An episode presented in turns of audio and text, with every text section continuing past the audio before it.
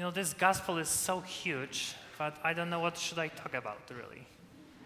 So most of the priests actually uh, skip the whole gospel because it's too much, okay? And I'm going to do this too. Because this is, I think, designed for Good Friday when you talk about Passion specifically. This Sunday it's called Palm Sunday.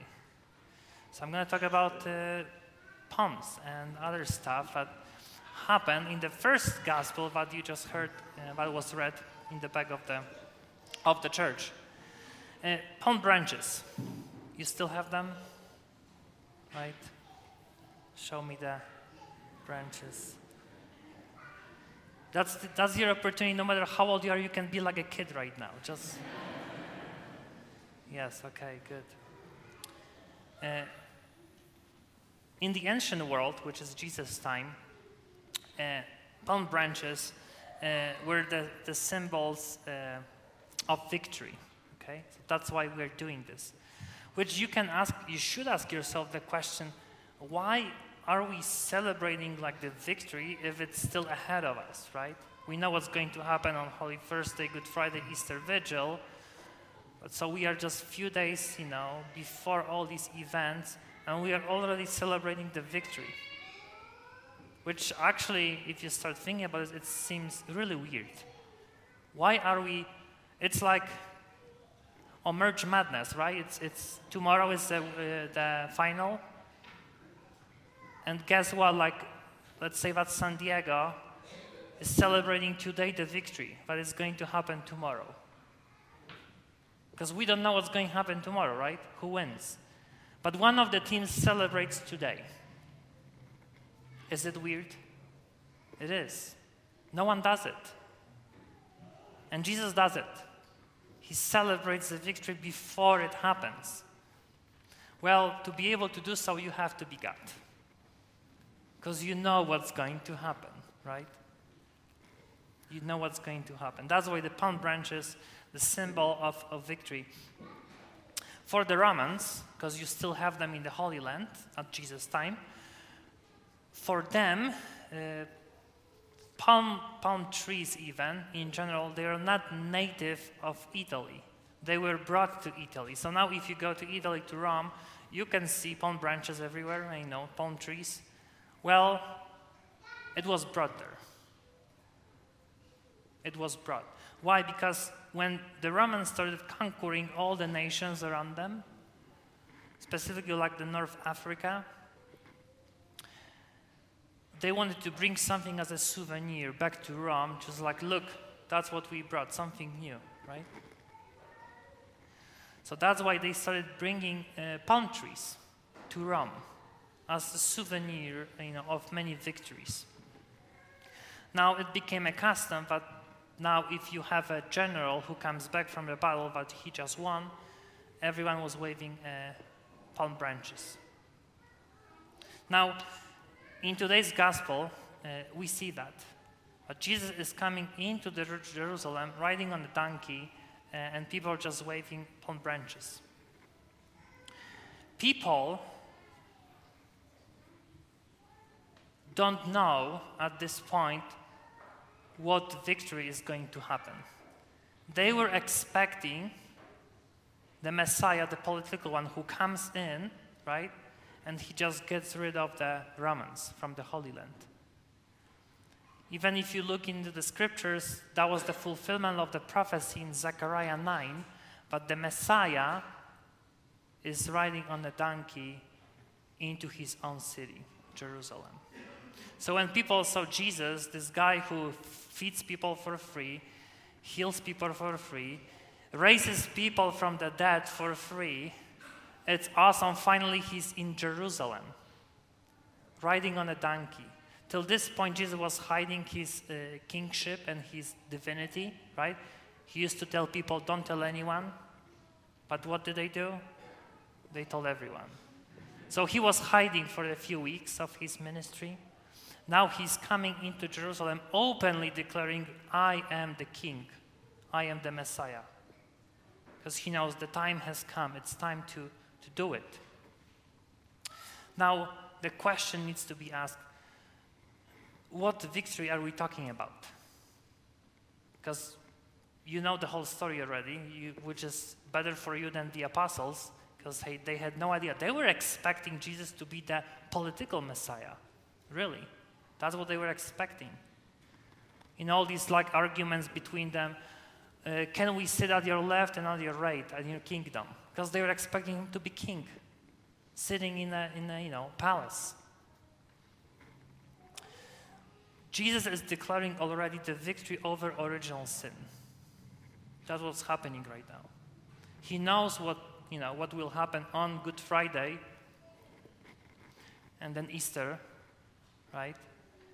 But he's telling them now, finally, I'm coming to defeat your enemy, the devil. That's the enemy, not the Romans. They're like nothing to me. The devil, he's the enemy. That's what's happening. Original sin.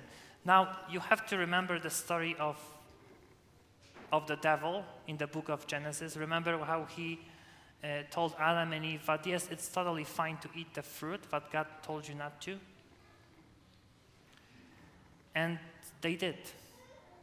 So, the very first sin, that's even what the Catechism says, the very first sin of human race is being disobedient you don't listen to God. You don't listen. So when Jesus comes in finally, and we call him a new Adam, so he wants to reverse the whole process. If Adam was disobedient, I need to be obedient. I have to do my Father's will. And it was difficult. You just heard him praying in the, in the Garden of Gethsemane many, many times Father, if it's possible, because let's be honest, you don't want to do this. It's painful, it's, it's, it's, it's huge torture. He was like, I don't want to do this. I don't. But if it's your will, I will obey. This is, this is the king. I will obey your father, uh, your, your will, Father. So finally, uh, he's coming to defeat the enemy, not the Romans, not the Romans, but, uh, but the devil. So you have him with people with you know palm branches, but we have this awesome symbol, which is a, a creature, a donkey. Uh, whenever I think about a donkey, know, it always comes to my mind uh, Shrek. You know, that's the movie. You know, I was like a funny guy, you know, doing all this stuff. But in our world now, if you think about a donkey, uh, what usually comes to your mind? There is a phrase that we always, even we use it in Poland, so like I guess it's international. We say that you are stubborn as a donkey. Because the point is, if you if you scary the uh, the donkey, it just stands still doesn't move. It's so terrified that it just cannot move. So now I, I would use this image that Jesus is riding on a donkey, and actually he's riding it, which means the donkey is moving, which means that it's not terrified, because the king is here. You, you can be like a donkey. You don't have to be terrified anymore because the king is here. He's declaring the victory, okay? But in Jesus' age, donkeys were really nice, okay?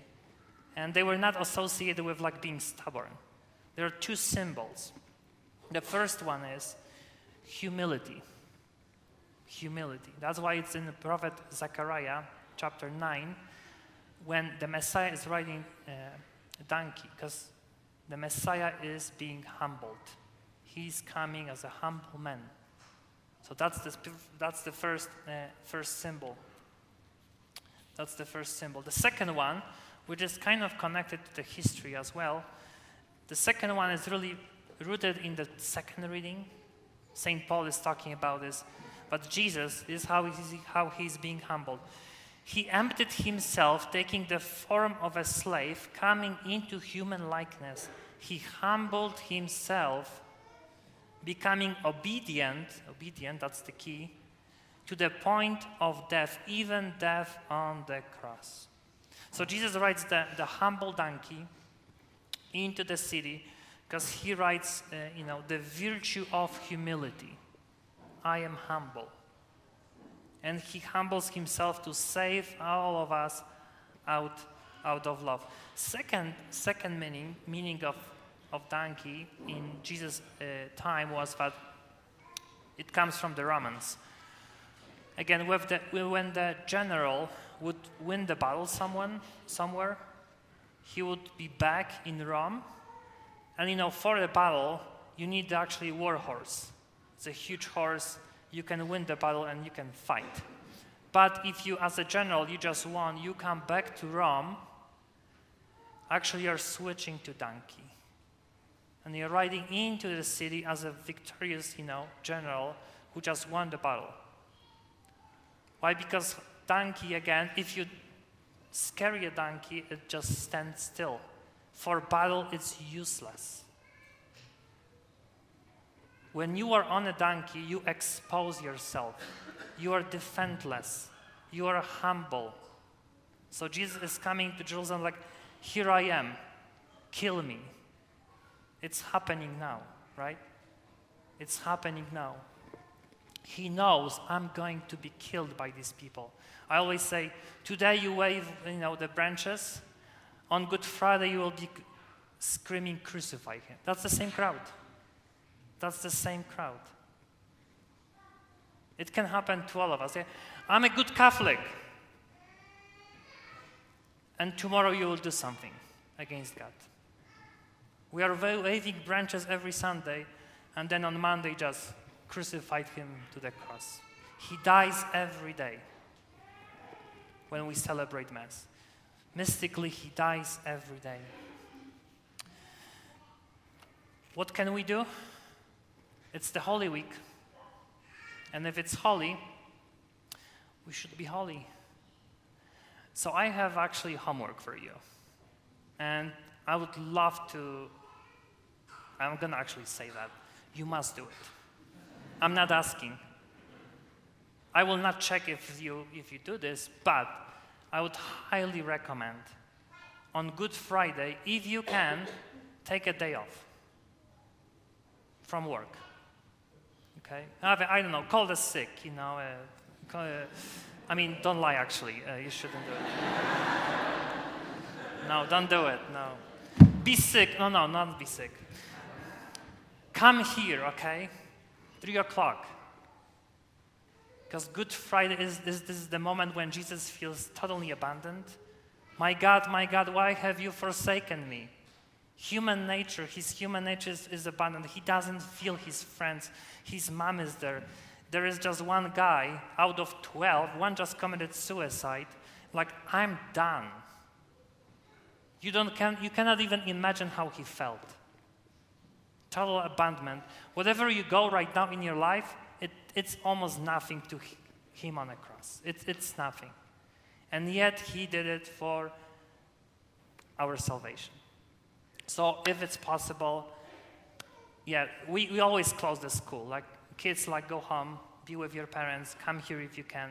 If you work, uh, take a day off, or work till, I don't know, like noon, and come here for, you know, at 3 o'clock. And there is second part of this homework. When you go back home, of course, no meat, right? One full meal. And there is my requirement. I want you to watch The Passion by Mel Gibson. Okay? I know maybe it's not for the kids, because kind of like for the adults, but I've watched it when I was a kid and I, I still remember how I was terrified. Because when you come to the Catholic Church, any Catholic parish, you see Jesus on the cross, and there is no blood. There is no blood. I'm like, show me how it was really, like how it happened. So I think this movie gives us a really good image how it looked like. So I want you, after the service, go home and watch this with your, with your family. That's why I do always every, every Good Friday. That's what I did with my parents when I was back in Poland. It really helps to understand, at least, to see the glimpse of his suffering. And then it really helps with Easter Vigil and being thankful for what he, what he, has, what he has done. We are so in luck because we know the whole story already. We know that there's going to be a happy ending. The apostles had no idea. So we, right now, can really celebrate the vic- victory, the whole victory of God, waving the uh, palm branches, uh, seeing a donkey. I promised Father Brian that if it's possible next year, I'm, I'm bringing the donkey here. Uh, he said, No, I'll, I will work on him, okay? But we can now celebrate, even a few days ahead of a huge you know, mystery of, of our salvation, the whole victory of God. So today, yes, you should be uh, joyful, like every Sunday. This is the victory of God. Let's, let's really go deeper into our faith this week, because that's the Holy Week, because it will help you to say thank you. Then every Sunday this year, saying thank you, God, for, for what you have done uh, for me. It's really super important. Let's really thank God every Sunday, starting today, by feeling victorious. Because each palm branch is like a gold medal that you're holding right now. His victory is yours. Let's be thankful and let's get ready for the Holy Week.